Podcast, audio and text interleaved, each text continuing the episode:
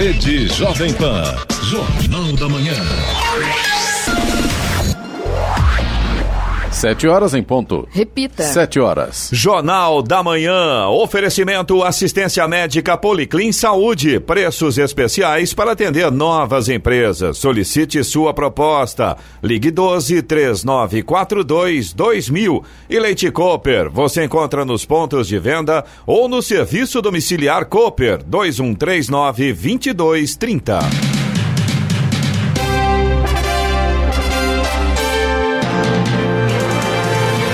Ah, bom dia, você acompanha o Jornal da Manhã. Hoje é quinta-feira, vinte e sete de fevereiro de dois mil e vinte. Hoje é o Dia Nacional do Livro Didático, dia do agente fiscal da Receita Federal. Vivemos o verão brasileiro, chove em toda a região. Em São José dos Campos agora faz vinte graus. Assista ao Jornal da Manhã ao vivo no YouTube, em Jovem Pan São José dos Campos. É o rádio com imagem, ou ainda pelo aplicativo Jovem Pan São José dos Campos.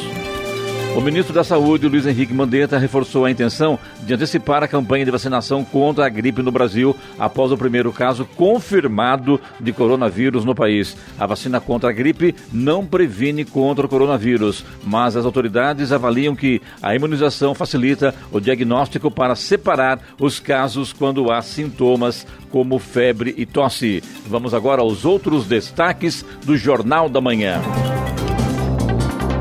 Governo de São Paulo cria centros de contingência do coronavírus. Defesa Civil de Jacareí interdita sessenta e três imóveis após as chuvas. Polícia de São Paulo prende mais de mil pessoas durante o carnaval. Premier do Japão pede duas semanas sem eventos esportivos. São Sebastião, no litoral norte, motoristas do transporte coletivo entram em greve. Viradouro é a campeã do carnaval dois mil e vinte do Rio de Janeiro. Corinthians empata com Santo André nos acréscimos. Ouça também o Jornal da Manhã pela internet, acesse jovem pan s j c ponto com ponto b r ou pelo aplicativo gratuito Jovem Pan São José dos Campos, disponível para Android também, iPhone, ou ainda em áudio e vídeo pelo canal do YouTube em Jovem Pan São José dos Campos. Está no ar o Jornal da Manhã. Sete horas, dois minutos. Repita. Sete, dois.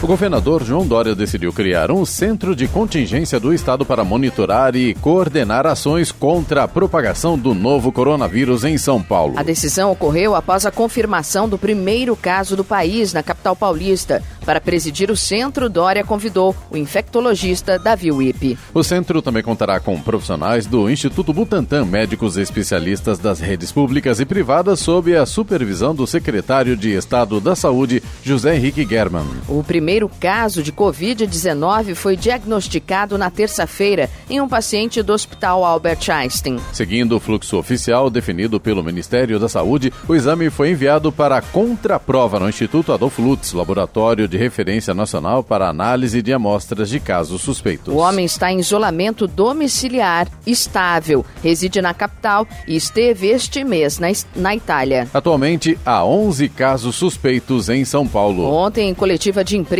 Helena Sato, diretora de Vigilância Sanitária, deu algumas dicas de como agir em caso da doença. É, a gente, nós estamos orientando que não seja compartilhado, né, os mesmos talheres, é, utensílios dos pacientes, que a sua roupa seja lavada separadamente, é, que o seu resíduo seja descartado separadamente, tá? Então, o lixo do paciente seja descartado separadamente, tá? Então, nós estamos orientando para este primeiro momento essas medidas, né?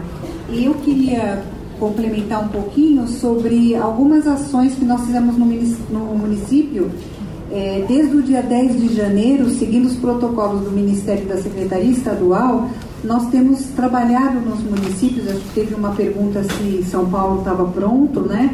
E nós tivemos a resposta estadual. Eu queria só dar essa, essa explicação para vocês quanto ao município. Nós estamos fazendo diversas ações. Então, nós, tamo, nós passamos de um momento de informação e prevenção, depois para a organização da rede, e nós cumprimos alguns passos. Nós temos informação disponível para público leigo e para profissionais de saúde no site de Covisa, né? No, vocês podem entrar no Google, está no site da Secretaria Municipal de Saúde e no de Covisa. Nós fizemos é, aproximadamente dois mil multiplicadores de todos os nossos equipamentos de saúde, treinamos quanto à notificação do caso, quanto à vigilância dos contactantes, atendimento do caso clínico, né? Nós conseguimos acionar toda a cascata assistencial da nossa rede de saúde para que essas informações chegassem nas pontas, né? Nós temos é, plantão na Covisa para notificação de casos, que está alinhado com a Secretaria Estadual de Saúde. Então, nossos profissionais de saúde estão informados, estão capacitados, estão treinados. Estradas. Rodovia Presidente Dutra, nesse momento, tem trânsito lento no sentido São Paulo, aqui em São José dos Campos. Essa lentidão está na altura do quilômetro cento e quarenta e quatro, pista marginal, ali próximo da Revap, por conta do excesso de veículos nesse momento. A partir de Guarulhos, a gente tem vários pontos de lentidão. Em Guarulhos, são pelo menos dois pontos na pista marginal e também um ponto na pista expressa. E a chegada a São Paulo também já tem trânsito lento nesse momento na rodovia Presidente Dutra, tanto na pista expressa quanto na pista marginal. A rodovia Ayrton Senna também já tem lentidão na altura de Guarulhos nesse momento. Já o corredor Ayrton Senna Cavalho Pinto tem trânsito em boas condições. A Oswaldo Cruz, que liga Taubaté ao Ubatuba, tem trânsito fluindo bem, mas tem tempo fechado, embora não chegue a atrapalhar a visibilidade do motorista. Agora, tem pistas molhadas, então, consequentemente, estão escorregadias e, claro, o motorista tem que tomar bastante cuidado com isso. A Floriano Rodrigues Pinheiro, que dá acesso a Campos do Jordão, sul de Minas, também segue com trânsito bom, mas também tem chuva, também tem pistas molhadas. Aliás, essa máxima acontece em toda a região. A rodovia dos Tamoios, que que liga São José a Caraguá, embora com trânsito livre, também tem chuva e tem risco de interdição do trecho de serra. O sistema de monitoramento meteorológico da concessionária que administra a rodovia aponta risco de fechamento do trecho de serra por conta do alto volume de chuvas. Nas últimas setenta e duas horas foram registrados setenta milímetros de chuvas. A interdição acontece caso esse total chegue a cem milímetros. setenta e sete. Repita. setenta e sete. As polícias civil e militar do estado de São Paulo prenderam mil trezentas e vinte e quatro pessoas desde a madrugada da última sexta-feira até terça-feira, na Operação Carnaval Mais Seguro. Segundo o balanço divulgado ontem pelo governo, cento e quarenta e oito mil e quinhentas pessoas foram abordadas nesse período. Foram apreendidos cento e quarenta e dois celulares, sendo setenta e cinco devolvidos aos proprietários. Também foram recuperados duzentos e setenta veículos e apreendida uma tonelada de drogas, além de noventa e três armas de fogo ilegais. Durante o carnaval foram realizadas cem mil fiscalizações em veículos, com os condutores sendo submetidos ao teste do etilômetro. Ao todo, quatro mil e noventa e seis foram autuados, sendo mil cento e vinte por dirigir sob influência de álcool ou substâncias psicoativas, dois mil e novecentos por se recusarem a realizar o teste e cinquenta e sete flagrantes.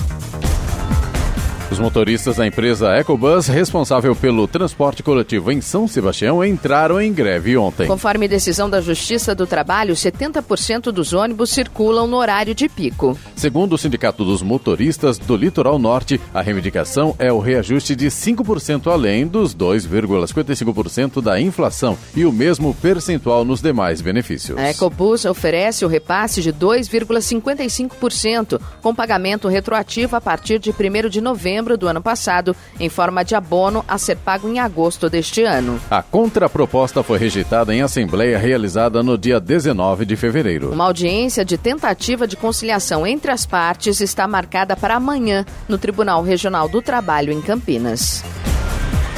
A Viradouro é a grande campeã do Carnaval dois mil e vinte do Rio de Janeiro após vinte e três anos de jejum. União da Ilha e Estácio de Sá foram rebaixadas e vão desfilar na Série A em dois mil e vinte e um. O enredo Viradouro de Alma Lavada falou sobre o grupo das Ganhadeiras de Itapuã, quinta geração de mulheres que lavavam roupa no, na Lagoa da Baité e faziam outros serviços em Salvador em busca da compra de sua alforria. A Imperatriz Leopoldinense volta ao grupo especial. O segundo lugar ficou com a Grande Rio e o terceiro com a Mocidade Independente de Padre Miguel. sete horas, nove minutos. Repita. sete e nove. Jornal da Manhã, oferecimento Leite Cooper. Você encontra nos pontos de venda ou no serviço domiciliar Cooper, dois um três nove, vinte e dois trinta. E assistência médica Policlin Saúde. Preços especiais para atender novas empresas. Solicite sua proposta. Ligue doze, três nove quatro dois, dois mil. Jornal da Manhã. sete horas, doze minutos. Repita. sete e doze.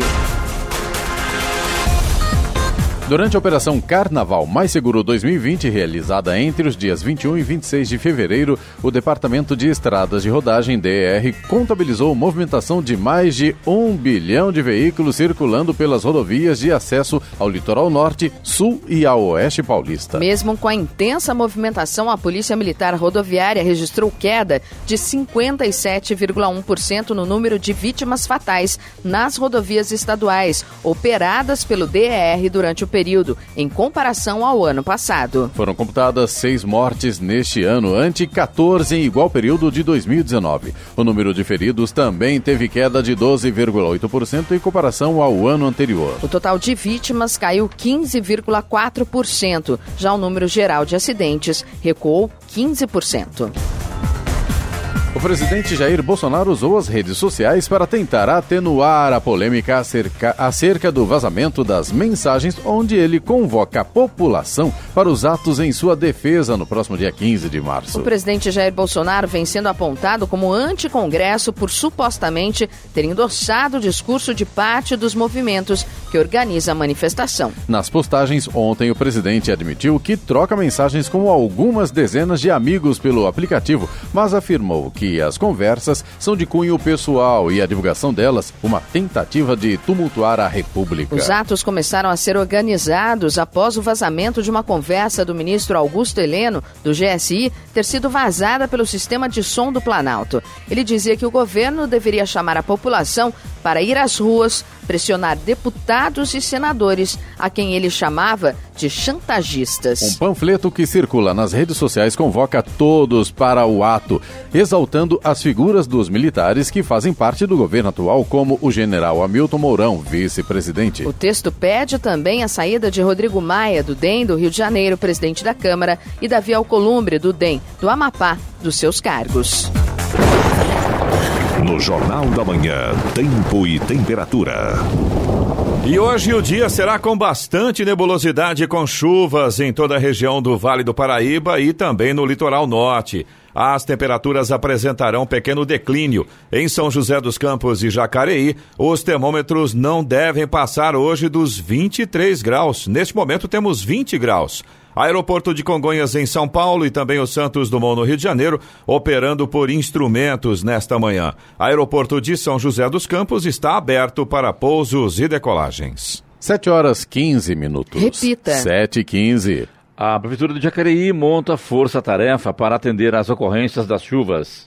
A chuva que caiu na última terça-feira em Jacareí causou alagamentos em vinte e oito pontos da cidade, com a interdição de sessenta e quatro casas e deixou cento e oito pessoas desalojadas. Sobre esse assunto, eu converso com o prefeito de Jacareí, Isaías Santana. Prefeito, bom dia. O que está sendo feito para minimizar os prejuízos? Qual é a prioridade? Olha, nesse momento, a prioridade é dar assistência às famílias, principalmente aquelas que não podem retornar para suas residências, em razão das condições de habitação. Uh, atendimento no que se refere à alimentação, no que se refere à, à habitação em si e depois os danos materiais. Na sequência, nós, concomitantemente, temos toda a equipe da Secretaria de Infra e da Defesa Civil trabalhando para desobstruir os canais, os córregos que eventualmente sofreram uh, e, e com obras rápidas e urgentes, para que a gente melhore a vazão das águas, em especial no córrego do Tanquinho, que foi o, a região mais atingida por esse volume gigantesco de águas. O senhor chegou a ressaltar que a cidade precisa de grandes investimentos em drenagem. É, a drenagem foi uma das áreas em que mais teve investimentos. O que, que causou tudo isso, prefeito? Olha, primeiro você tem um volume de águas absolutamente atípico. O registro da Defesa Civil é de uma concentração de cinquenta e cinco milímetros de águas chegou a cento e dez ontem, chegou a cento e dez, o dobro do último registro histórico. Por outro lado, você tem uma ocupação às margens de córregos que só a partir da década de noventa é que teve alguma preocupação com drenagem. Antes, ninguém se preocupava com drenagem. E mesmo na década de noventa para cá, vários loteamentos foram feitos sem que houvesse uma macro-drenagem da região em razão da ocupação da bacia. Os governos passados investiram corretamente no turismo e nós estamos terminando esse investimento fazendo os três piscinões que estavam parados e fazendo alguns troncos de ligação de esgoto para evitar a contaminação. Agora é preciso que a cidade olhe para o Tanquinho e faça os investimentos necessários para a gente fazer a macro-drenagem em toda a extensão do córrego do Tanquinho. Começa lá no Imperial, passa a Pedra Mar Imperial, depois Nova Jacareí, passa por trás do Siesta, Jardim Flórida e vem no Vila Ida. Quais são os bairros mais afetados? O trecho da Diogo Fontes, porque você tem ali uma represa natural que é a passagem da Luca de Nogueira Garcês. E depois o trecho atrás de Terra da Construção, de Vila Ida, porque você tem uma outra represa natural que é a passagem pela Castelo Branco. Esse trecho entre a Castelo Branco e até o final das ocupações ali, que é atrás de Manacais, nós estamos incluindo no projeto do C A F.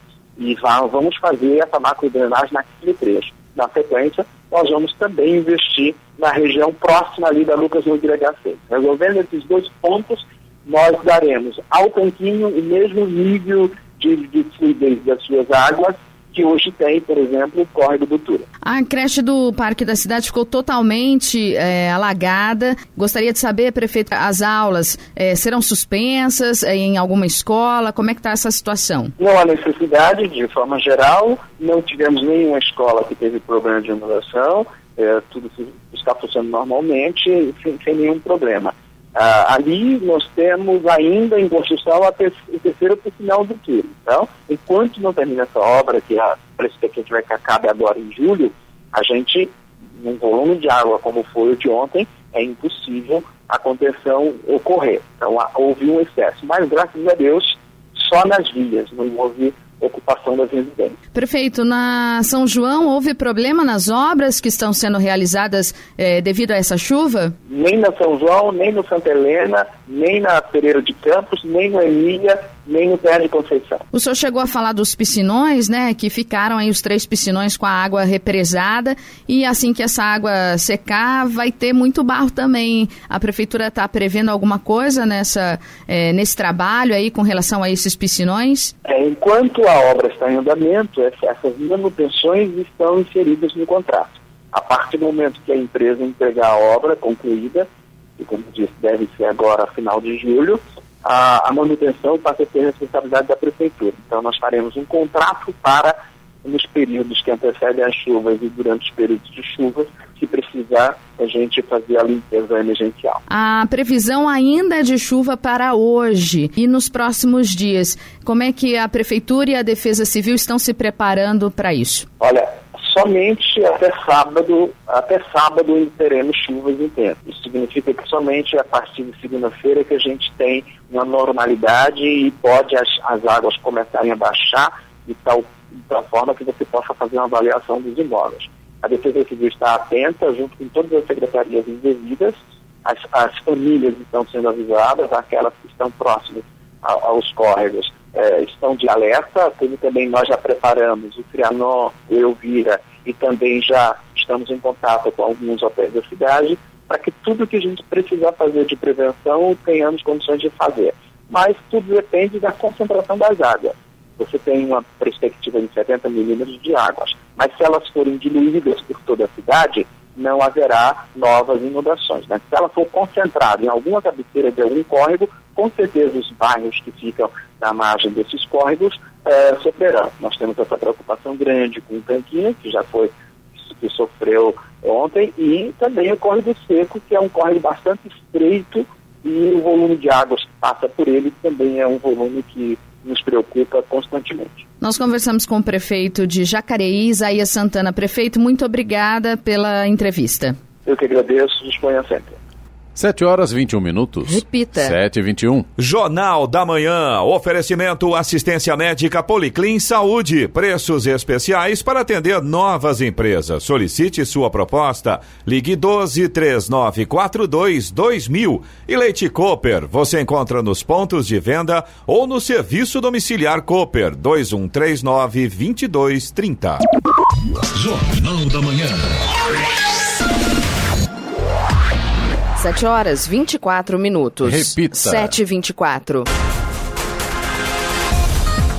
O Instituto Sócrates Guanais, gestor do Hospital Regional do Litoral Norte em Caraguatatuba, divulgou a convocação para entrevista coletiva referente ao processo seletivo. As entrevistas serão realizadas de dois a seis de março no Centro Universitário Módulo, no centro, em horários alternados, de acordo com cada área de atuação.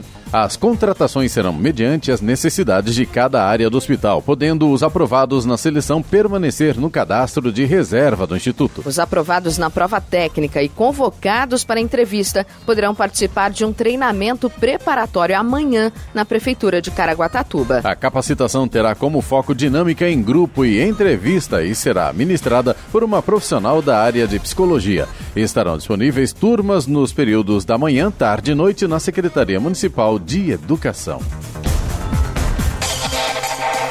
Vamos agora aos indicadores econômicos. O Ibovespa, principal índice da Bolsa Brasileira, despencou sete por cento ontem.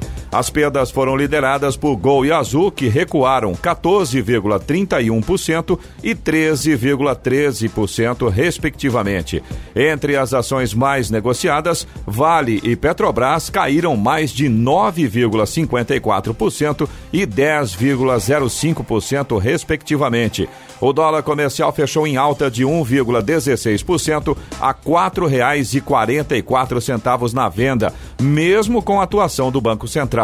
A alta veio em meio a temores do mercado sobre a rápida disseminação do coronavírus, que teve o primeiro caso confirmado no Brasil.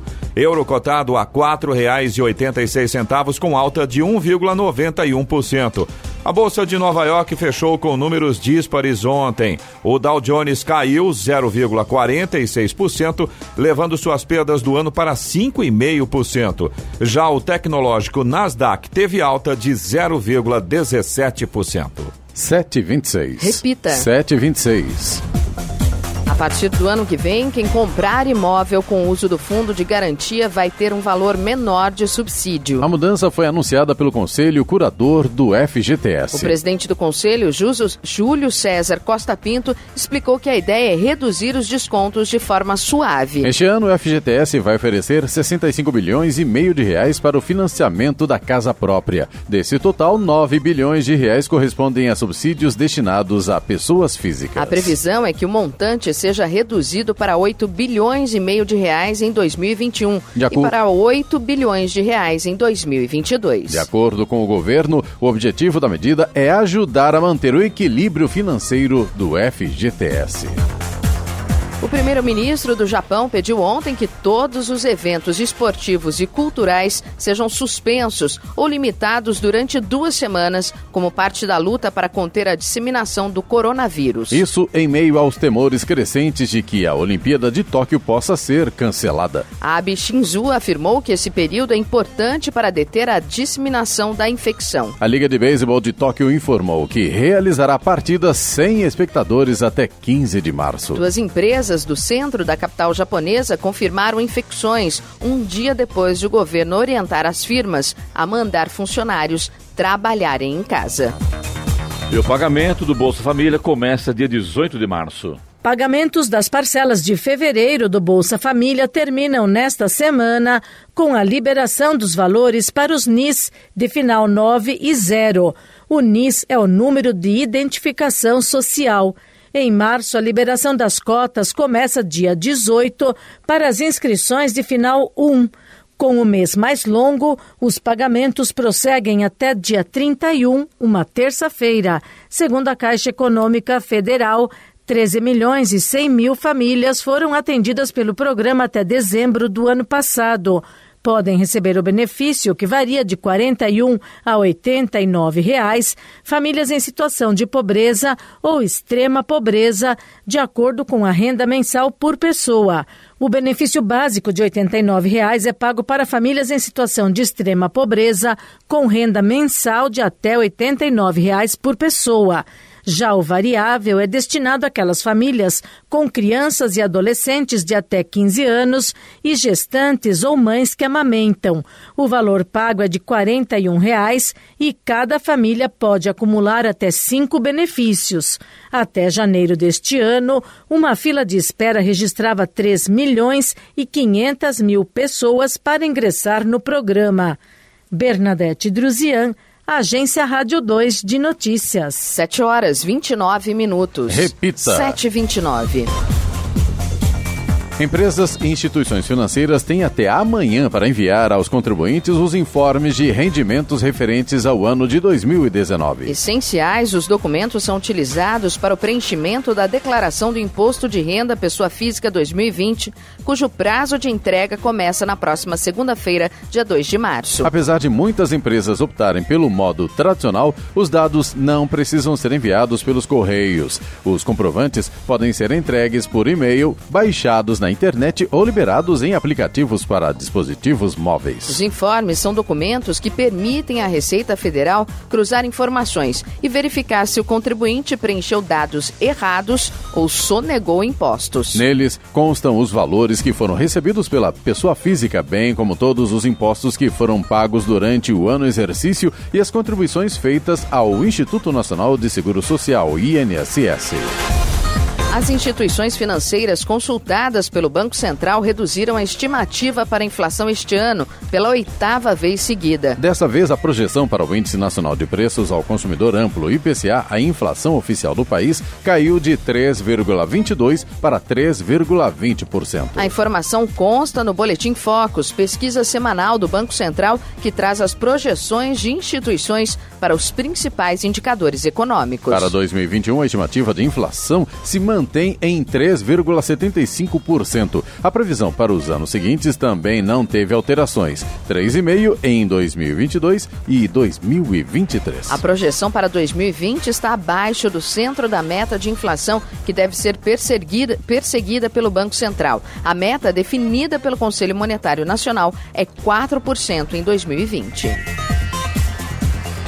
O Brasil fechou dois mil e dezenove com cento e cinquenta e quatro milhões de celulares com internet quatro G. O balanço é da Associação Brasileira de Telecomunicações, a Telebrasil. Ao longo do ano passado, foram ativados vinte e quatro milhões de novos chips, alta de dezoito por cento na comparação com dois mil e dezoito. O quatro G começou a ganhar força no Brasil em dois mil e quinze. Em março daquele ano, eram apenas nove milhões de linhas com a tecnologia. Para combater o sarampo, o Ministério da Saúde abriu uma nova etapa de vacinação contra a doença que vai até o dia treze de março. Esta nova etapa tem como meta vacinar três milhões de jovens e crianças entre cinco e dezenove anos de idade. Ainda neste ano, entre junho e agosto, será a vez da população entre vinte a vinte e nove anos. Em agosto, o público entre trinta a cinquenta e nove anos. Até oito de fevereiro de dois mil e vinte foram registrados trezentos e trinta e oito casos da doença em oito estados do país. Em dois mil e dezenove, dezoito mil e duzentas incidências de sarampo foram registradas em todo o Brasil, com dezesseis mortes, quatorze delas em São Paulo, uma no Pará e uma em Pernambuco. Jornal da Manhã, sete e trinta e dois. Repita. sete e trinta e dois. E gasto do brasileiro no exterior em janeiro é o menor em quatro anos. O dólar começou dois mil e vinte em alta. Tem batido recordes de valorização frente ao real e, na modalidade turismo, já é negociado acima dos quatro reais e cinquenta centavos, sem considerar o I O F. E, como consequência do valor alto da moeda norte-americana, os brasileiros começaram o ano gastando menos no exterior, segundo dados do Banco Central. No primeiro mês do ano, quando o dólar comercial atingiu os quatro reais e vinte e oito centavos, o brasileiro gastou em outros países o total de um bilhão quatrocentos e trinta e oito milhões de dólares, montante que é praticamente quinze por cento menor ao registrado em janeiro de dois mil e dezenove, além de ser o valor mais baixo para o mês em quatro anos. Também há recuo quando a comparação é com dezembro de dois mil e dezenove. Nesse caso, a queda em janeiro foi de quatro por cento em números arredondados. Os gastos no exterior tendem mesmo a cair quando a moeda norte-americana está valorizada frente ao real, porque fica mais caro para o brasileiro viajar, já que passagens aéreas e hospedagens são cotadas em dólar, além dos gastos de consumo, dependendo do destino. Em contrapartida, o dólar valorizado acaba tornando mais barata a vinda de visitantes internacionais ao Brasil. Isso, porém, segundo os números do Banco Central, não está sendo suficiente para gerar aumento de gastos dos estrangeiros por aqui. Em janeiro deste ano, os visitantes de outros países gastaram quinhentos e oitenta e dois milhões de dólares no Brasil, queda de aproximadamente cento e vinte e dois milhões em relação ao registrado em janeiro do ano passado. Milena Abreu, Agência Rádio dois de Notícias. sete horas e trinta e quatro minutos. Repita. sete e trinta e quatro. Jornal da Manhã, oferecimento Leite Cooper. Você encontra nos pontos de venda ou no serviço domiciliar Cooper, dois um três nove, dois dois três zero. E assistência médica Policlin Saúde. Preços especiais para atender novas empresas. Solicite sua proposta. Ligue doze, três nove quatro dois, dois mil. Jornal da Manhã. sete horas e trinta e sete minutos. Repita. sete e trinta e sete. O Senado começa a analisar a proposta do novo marco regulatório do saneamento básico. O texto aprovado pela Câmara dos Deputados no final de dezembro pretende unificar as regras do setor sob o guarda-chuva da Agência Nacional de Águas, ANA.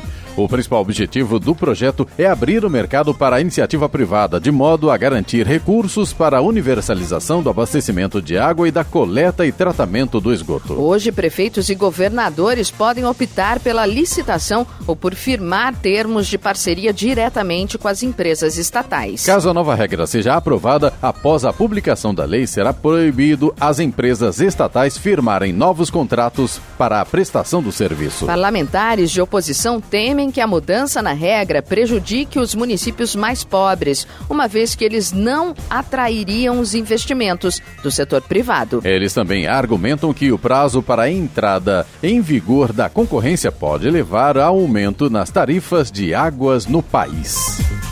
Um projeto de lei da Câmara dos Deputados prevê prisão de dez a quinze anos e multa para a pessoa que usar arma de fogo de calibre restrito ou não para ameaçar ou intimidar alguém. A medida não se aplicará apenas aos policiais em serviço. O texto é de autoria do deputado Luiz Miranda, do D E M do Distrito Federal, e altera o Estatuto do Desarmamento. A proposta também modifica o Código Penal para tornar qualificado o homicídio cometido com o uso de arma de fogo. Essa medida também não será aplicada aos policiais em serviço. Segundo Miranda, a proposta visa dar tratamento penal mais rígido a quem usa arma de fogo com fins intimidatórios. Para ele, a medida é necessária, uma vez que atualmente há um movimento de flexibilização do acesso à arma de fogo no Brasil.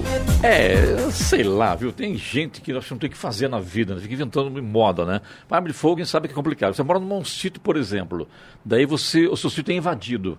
Eu tenho um caso que eu fiquei sabendo esses dias, que estava a, a esposa do, do dono do sítio no sítio e chegou um cidadão todo machucado lá, intimidando a mulher.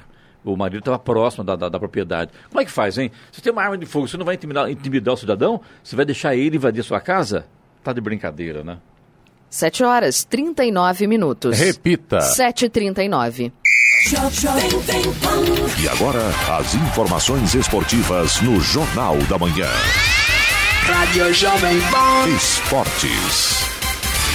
A quarta-feira de cinzas do Corinthians começou com protestos de torcidas organizadas na porta do C T e terminou com um empate por um a um com o Santo André na Arena. Mauro Bocelli, que começou no banco, entrou para evitar a derrota já nos acréscimos da etapa final. O confronto ficou marcado pela péssima condição do gramado, que não suportou a forte e intensa chuva que caiu sobre Itaquera. O Santo André segue como líder do Grupo B e da classificação geral da competição, agora com dezenove pontos. São seis vitórias. Um empate e apenas uma derrota em dois mil e vinte. O Corinthians, por outro lado, chega aos nove pontos. É o segundo colocado no grupo D e pode cair na tabela até o fim da oitava rodada. Corinthians e Santo André agora só voltam a campo daqui a dez dias. Antigamente era vai Corinthians, agora é vai Corinthians. O Flamengo conquistou mais um título para sua coleção na noite de ontem no Maracanã. Diante do Independente Del Valle, na segunda partida da final da Recopa Sul-Americana, a esquadra de Jorge Jesus, mesmo com um a menos desde a metade do primeiro tempo, venceu por três a zero e levantou a taça inédita em sua história. Gabigol foi o grande destaque do jogo pela movimentação, um gol e a assistência para o segundo. Gerson, no segundo tempo, marcou os outros dois gols da final. Com renda e público recordes, em dois mil e vinte, o Flamengo deu ao Brasil o décimo primeiro o título da Recopa e consolidou o país como o maior vencedor da competição. O Palmeiras treinou na academia de futebol na tarde de ontem, visando ao clássico contra o Santos no sábado no Pacaembu. A atividade foi aberta à imprensa, que pôde acompanhar o time titular que o técnico Vanderlei Luxemburgo esboçou para a partida do fim de semana. O Verdão deve ir a campo com o Everton, Gabriel Menino, Felipe Melo, Gustavo Gomes e Vinha, Bruno Henrique, Zé Rafael e Rafael Veiga, Dudu, William e Luiz Adriano. Grande contratação do Palmeiras em dois mil e vinte, Rony espera ser relacionado para a partida de sábado. Ex-jogador do Atlético Paranaense será apresentado oficialmente na tarde de hoje. O Atlético Paranaense demonstrou interesse em contratar Fernando Uribe dos Santos por empréstimo. O atacante, porém, não quis ser negociado dessa forma. De acordo com seus representantes, o colombiano deseja permanecer para vingar no peixe. Ele foi contratado em dois mil e dezenove e ainda não se firmou. Uribe jogou três vezes nesse Campeonato Paulista e ainda não marcou gols. O camisa vinte atuou em outras onze oportunidades na temporada passada. Contratado por cerca de cinco milhões de reais, Fernando Uribe tem contrato até junho de dois mil e vinte e dois e recebe um dos maiores salários do elenco. Thiago Volpe crê que o São Paulo tem tudo para, enfim, quebrar o longo jejum de títulos que assombra o clube. O tricolor parece, enfim, ter encontrado o que faltava para voltar ao caminho das vitórias e dono da terceira melhor campanha geral da competição vem criando expectativas nos torcedores. Contra a Ponte Preta, domingo no Morumbi, o São Paulo terá um teste mais desafiador. A Macaca é a terceira colocada do Grupo A com sete pontos. Entretanto, já venceu o Corinthians na competição, provando que pode também surpreender outros grandes clubes do estado. O clima não está nada bom para Neymar no Paris Saint-Germain. Segundo o jornal francês L'Equipe, o camisa dez teria se recusado a treinar após a goleada de seis a um da equipe parisiense sobre o Dijon pela Copa da França no último dia doze. Este é apenas mais um episódio polêmico do brasileiro no P S G. O motivo de sua ausência seria a não confirmação de sua titularidade na derrota para o Borussia por dois a um na última semana na Liga dos Campeões. No fim das contas, Neymar acabou atuando e marcou o único gol de sua equipe. Após o confronto contra os alemães, o craque foi a público e reclamou que não estava jogando. Segundo o treinador Thomas Tuchel, a decisão foi para preservá-lo de uma lesão nas costas, adquirida no início do mês. Para o capitão da seleção brasileira, a medida não era boa para o time.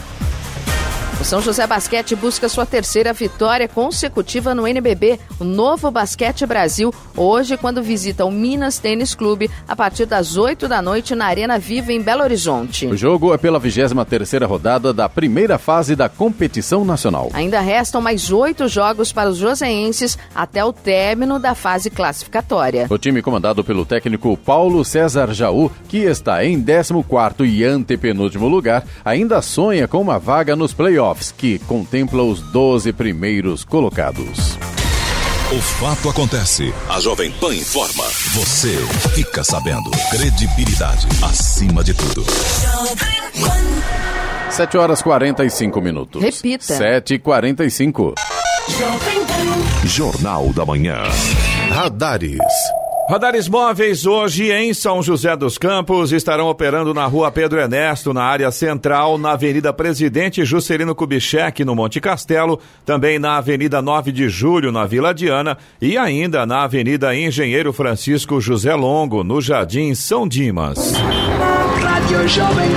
Estradas. Rodovia Presidente Dutra continua com trânsito lento aqui em São José dos Campos, no sentido São Paulo, pista marginal, ali na altura do quilômetro cento e quarenta e quatro, próximo da Revap, por conta do excesso de veículos. A partir de Guarulhos, continuamos com vários pontos de lentidão no sentido São Paulo. Em Guarulhos tem trânsito lento na pista expressa e pelo menos mais dois pontos na pista marginal. E a chegada a São Paulo pela Dutra também continua com trânsito lento na pista expressa e na pista marginal. A rodovia Ayrton Senna também segue com lentidão em Guarulhos, no acesso ao Aeroporto Internacional de Guarulhos, e agora também tem trânsito lento na chegada a São Paulo.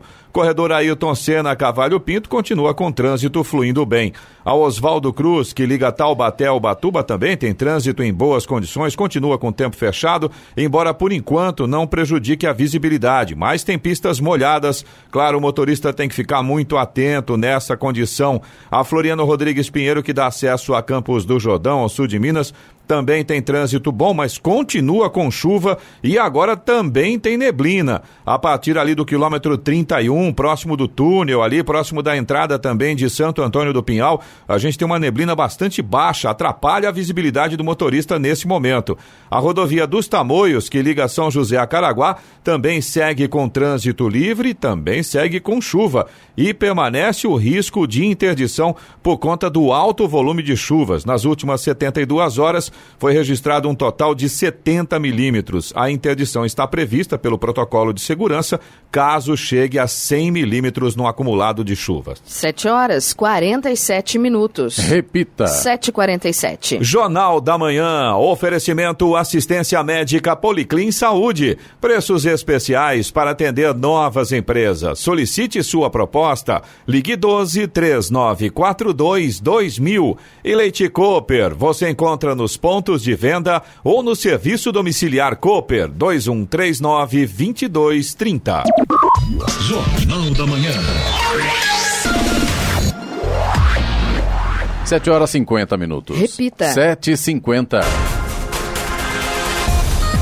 A Mega Sena acumulou mais uma vez e agora pode pagar prêmio estimado em duzentos milhões de reais. Essa é a décima sexta vez consecutiva que a Mega Sena acumula. O sorteio do concurso dois mil duzentos e trinta e sete será realizado hoje em São Paulo. O valor do prêmio pode garantir um rendimento de quase quinhentos e dezoito mil reais por mês, caso o apostador escolha investir na poupança. Se preferir aplicar o dinheiro em bens, o ganhador poderá comprar quarenta coberturas de luxo de quinhentos metros quadrados em Copacabana, no Rio de Janeiro. O prêmio de duzentos milhões de reais é o terceiro maior da história da Mega Sena em concursos regulares.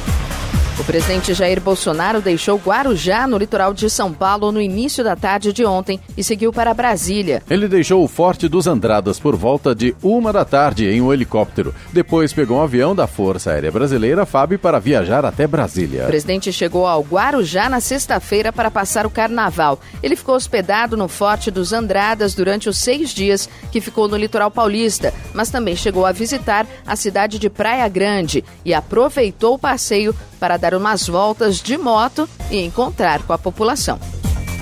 sete e cinquenta e um. Repita. sete e cinquenta e um. E vamos às reclamações, Eloy, pelo no WhatsApp Jornal da Manhã, que é o nove nove sete zero sete, sete sete nove um. Vamos lá, Clemente. A gente recebeu aqui a reclamação ontem do Saulo Rodrigo, ele é de São José dos Campos, ele é morador do São Judas Tadeu. Ele mandou um vídeo pra gente mostrando o pessoal cortando o mato às seis da manhã de ontem, quarta-feira de cinzas. seis horas começa o jornal local, né? É, é, e na, aí, nacional, rede nacional. Nacional, né? seis horas é o nacional. Repita. Né? Repita. Ah, Ah, o Saulo, inclusive, mandou um questionamento aqui. Ele queria saber se a Secretaria de Manutenção não pensa no descanso dos moradores em seu dia de folga. Tá aí o questionamento do Saulo, nosso ouvinte do São Judas Tadeu. É, ele tem razão em certos pontos, né? Agora, vamos dizer, falar a verdade, né? Se não faz, é pau, né? Se faz, vai madrugada. Que não, não bate, né? É difícil não, conseguir não. agradar todo mundo, né? A gente até entende que seis horas da manhã, em plena quarta-feira de uma cinzas, é meio, é meio complicado, né? Podia começar às sete, né? É, um pouquinho mais tarde, dá pra dormir um pouquinho mais. Por é. outro lado, a gente também é. tem que dar os parabéns para uma equipe que está trabalhando. Quarta-feira de cinzas, às seis horas da manhã, o pessoal já está trabalhando. É verdade, né? Todo é mundo que... começou do meio-dia, uma hora da tarde, o pessoal chega às seis horas da manhã, né? E aí são, são duas aqui situações antagônicas, né? Cedo. Antes das seis, né? Antes cinco das e meia. Seis, não é? Cinco e meia, né? Cinco e meia estávamos aqui. O Saulo, o Saulo, vem que perto da rádio pessoal aqui, já pessoal aqui cinco e meia, trabalhando aqui já. Né? A única diferença é que a gente não faz barulho, não faz né? Barulho, não faz pouco, viu, Saulo? É um falatório, mas é um falatório, você não faz ideia, viu? Mas, ó, não, vamos falar agora falando sério, realmente, claro, claro. O, o Saulo, às seis horas da manhã, eu acho que a gente entende, é, é bacana por um lado, né, como a gente mas falou, é ruim, o claro, pessoal né? tá disposto, ou pelo menos tá lá, né?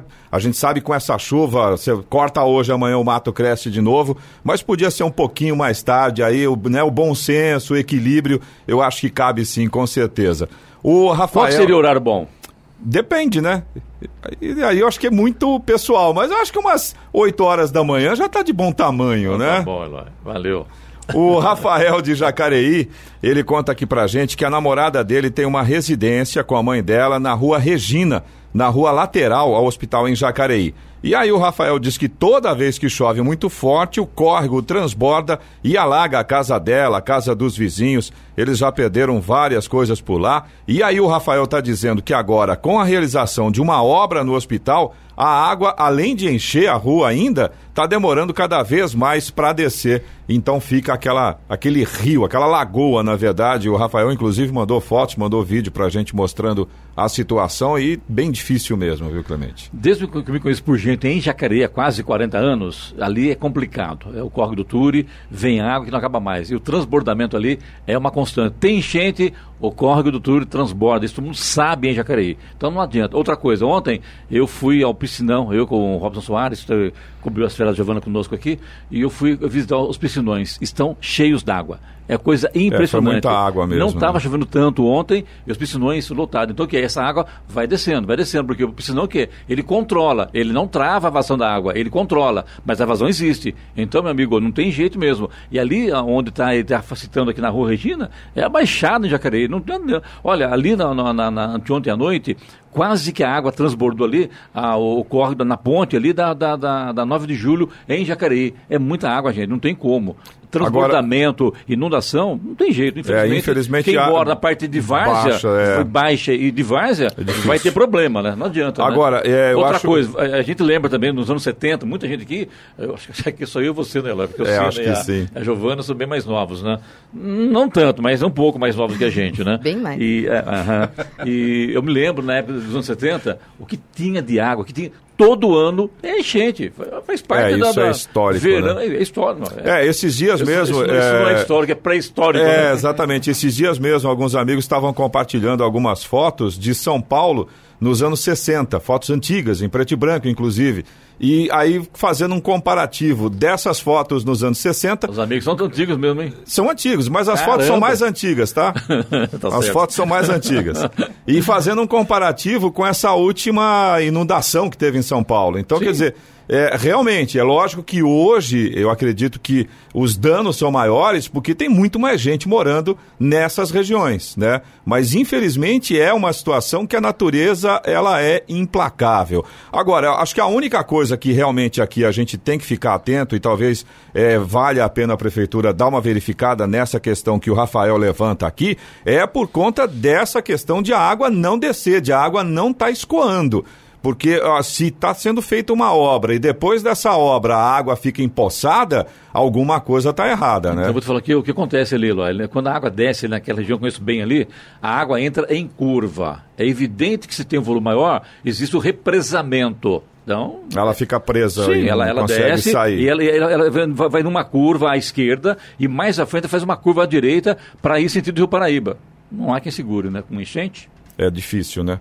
A Nádia, nossa ouvinte de Jacareí também, ainda falando dessa questão da chuva. Ela mandou vídeos mostrando a água na rua até a altura dos pneus dos carros, também dentro da casa dela, na rua João Brandão, perto do Senai, no Emília. É, deve ser o Jardim Emília, né? Depois Jardim da chuva... Emília. É ali perto do, da, da Vila Ita, Ita um e dois. Isso, exatamente, exatamente. Ela, Emília. Inclusive, aí no caso da Nádia, o questionamento é que não apareceu ninguém por lá, nem Defesa Civil, nem ninguém da Prefeitura. Eu estive lá ontem, estava o prefeito lá, estava a vereador Lucimar Ponciano, estava o pessoal da sala de serviço da assistência social, pessoal da defesa civil, estava lá por volta de nove e meia, dez horas da manhã, até por volta de onze e meia, e tinha gente sim, Eloy. Então foi complicada... logo depois, porque a Nádia mandou essa mensagem pra gente logo pela manhã, a gente recebeu isso, eu não vou me lembrar exatamente o horário agora, mas foi pela manhã então. O pessoal estava lá sim. E... Foram pra lá por volta de nove e pouco da manhã. Sim, acho que por aí, então, o pessoal estava lá e acompanhando, fazendo um trabalho social, muito, por sinal, muito bem feito, viu? E tinha muita gente reclamando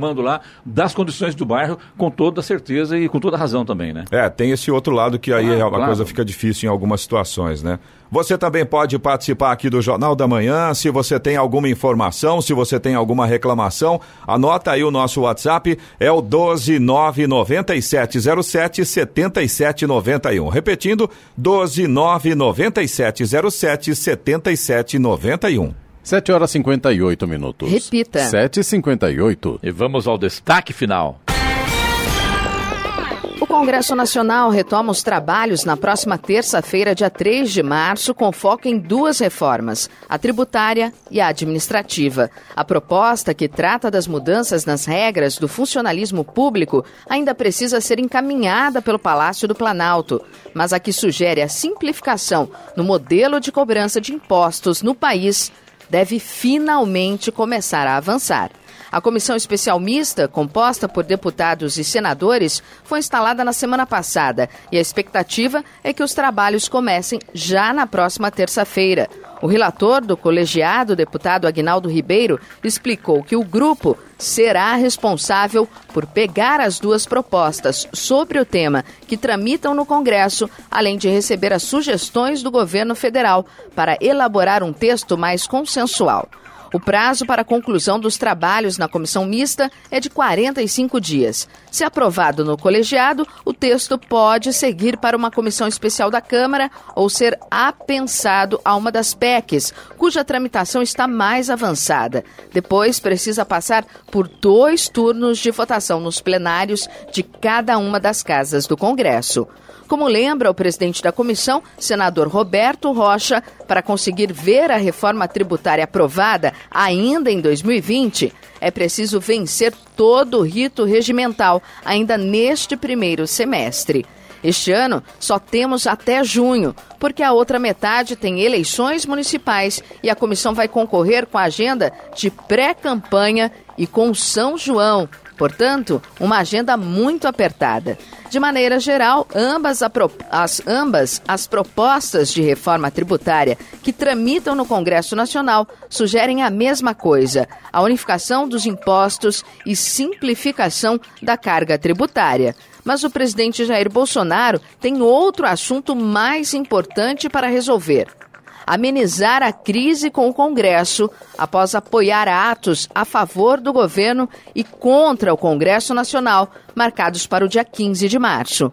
O presidente Bolsonaro acabou criando mais uma crise institucional, mesmo sendo mensagens de WhatsApp e de cunho pessoal, como ele mesmo fez questão de se defender. Notícia.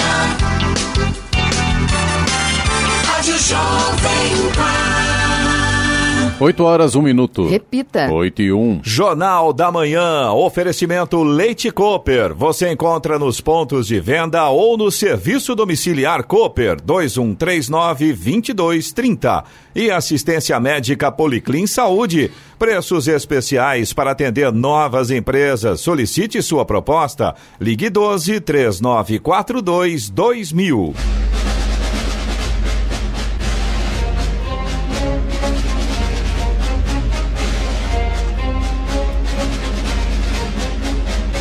E termina aqui o Jornal da Manhã desta quinta-feira, vinte e sete de fevereiro de dois mil e vinte. Confira também esta edição no canal do YouTube, em Jovem Pan São José dos Campos e em podcasts nas plataformas Spotify, Google e Apple. Voltaremos amanhã às seis da manhã. Bom dia a todos e até lá. Bom dia, Vale.